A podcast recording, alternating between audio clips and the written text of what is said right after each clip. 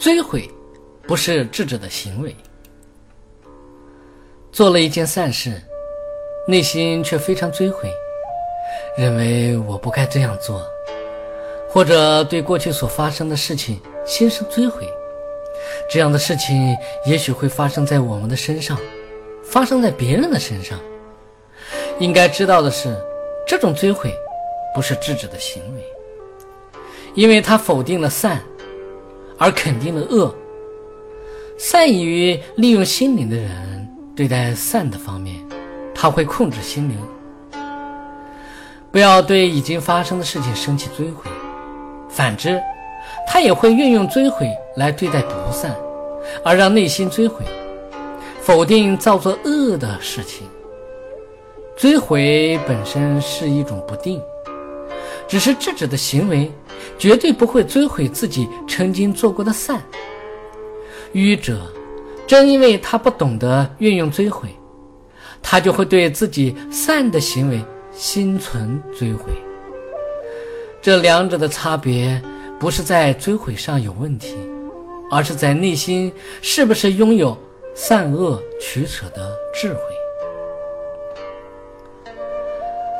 在做善事的时候，心灵的动机很重要，因为保持了正确的心灵动机，他做善事的时候，内心就会非常的欢喜。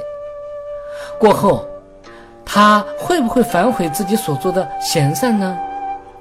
因为最初他的动机特别的善妙，中间行善时，内心始终不离欢喜心，善对他来讲非常重要。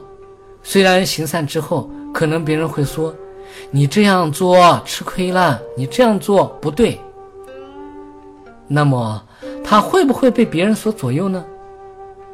因为他知道什么重要，什么不重要，什么是正确，什么是不正确，什么是是，什么是非。因为他从内心已经认定了善是对的，无论别人再怎么说他是错的。他的心灵不会被别人扭转，智者对善行就不会追悔。古人说：“盖世功劳当不得一个金字，弥天罪恶当不得一个悔字。”无论你再有能力，即便功劳已经盖世了，只要自己有一种骄矜。盖世的功劳，并没有任何的可以令人称谓的功劳了。相反，弥天的罪恶，只要透过悔恨，心能够彻底放下罪恶，身心就会得到清凉，得到安乐。因为后悔自己的恶事，那么他就从那一刻起肯定了善。正因为肯定了善，那么他所做的一切善。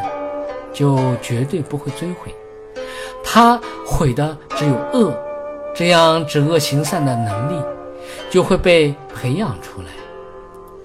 对于那些死不悔改的人来说，特别坚持自己的错误，最终他会因为这些错误而毁了自己的大业，乃至自己的生命。这就是执迷不悟。最为愚痴者。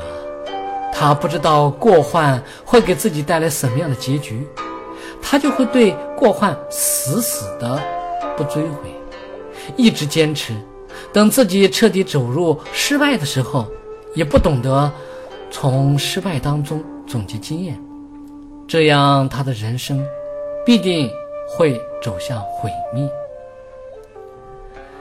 由于智者懂得取是舍非。与善的方面他不追悔，与恶的方面能够痛心追悔，这样他的心就会有一种趋向，这种趋向就是向往善的，悔改恶的。随着心灵的慢慢成熟，贤善的人格慢慢就会被造就。我们一生当中，成功或者失败。其实这并不重要，重要的是探寻它的根源。这就是需要有一颗智慧的心，让自己懂得从何处来培养自己的人格。当人格已经趋于完美的时候，成不成功并不重要。但是成功的人，他却拥有了他自己拥有的别人无法达成的境界。相反，那些特别执着成功的人，不想失败的人，不去从根源上入手，他的结局不用讲，我们也会知道的。